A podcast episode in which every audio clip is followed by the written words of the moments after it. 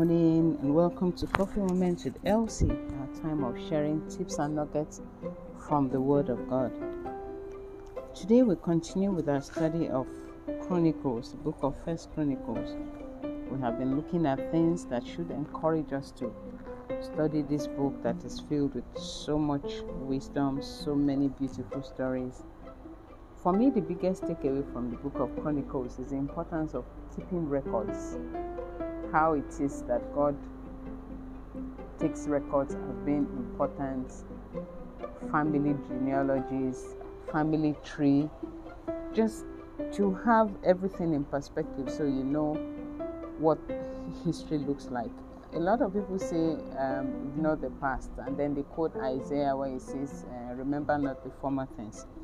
Yes, remember not the former things in the sense that you do not dwell on them.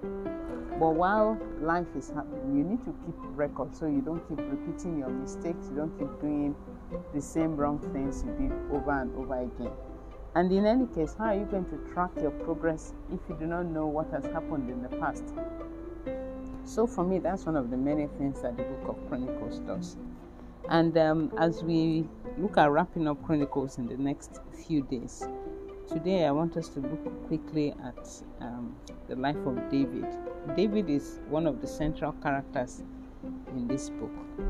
In First Chronicles 17, verses 4 to 5, uh, there's something quite interesting there. David was attempting to build a temple for God. He was so filled with enthusiasm, was like, Oh, I want to do something major for God, I want to please God and he said, Oh, I would build a house for God. And Nathan the priest tells him, Oh, do whatever is in your heart. I mean, you are doing well. Ride on, go on, you know. In, in Nathan's eyes, David could do no wrong, which is not a bad thing in itself.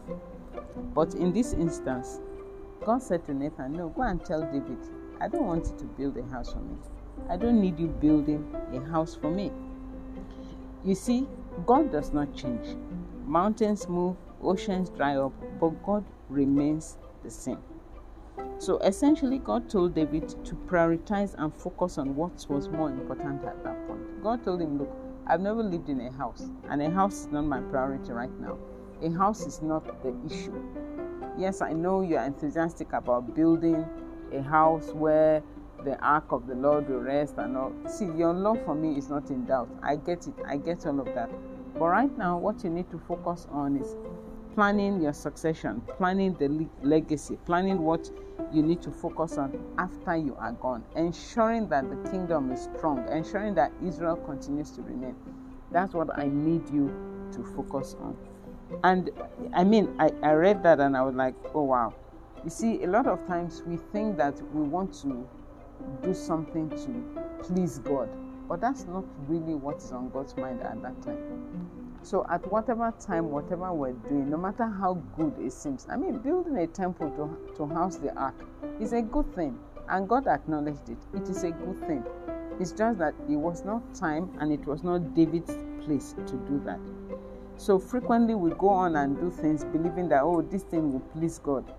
But pleasing God essentially starts from the heart. It starts from the heart, it starts from what's in our mind what's in our soul, what's in our spirit, which is why Jesus says that the time is coming when those who worship Him worship Him in spirit and in truth, not necessarily in the works of flesh, not necessarily in the things that we desire to do.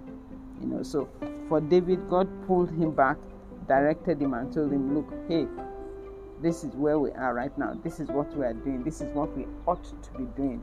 And thankfully, David followed, David listened, and he went along with what God had planned. So, today, what is that big project you are working on for God? Are you sure really it is what God has asked you to do? I want you to quiet your spirit, go to God in prayer, and ask Him, Is this what I ought to be doing right now? And I pray for you as you go before the Lord in prayer, as you go before the Lord in humility, that He will reveal Himself to you and show you exactly what it is He wants you to do. God bless you and have a wonderful day. Amen.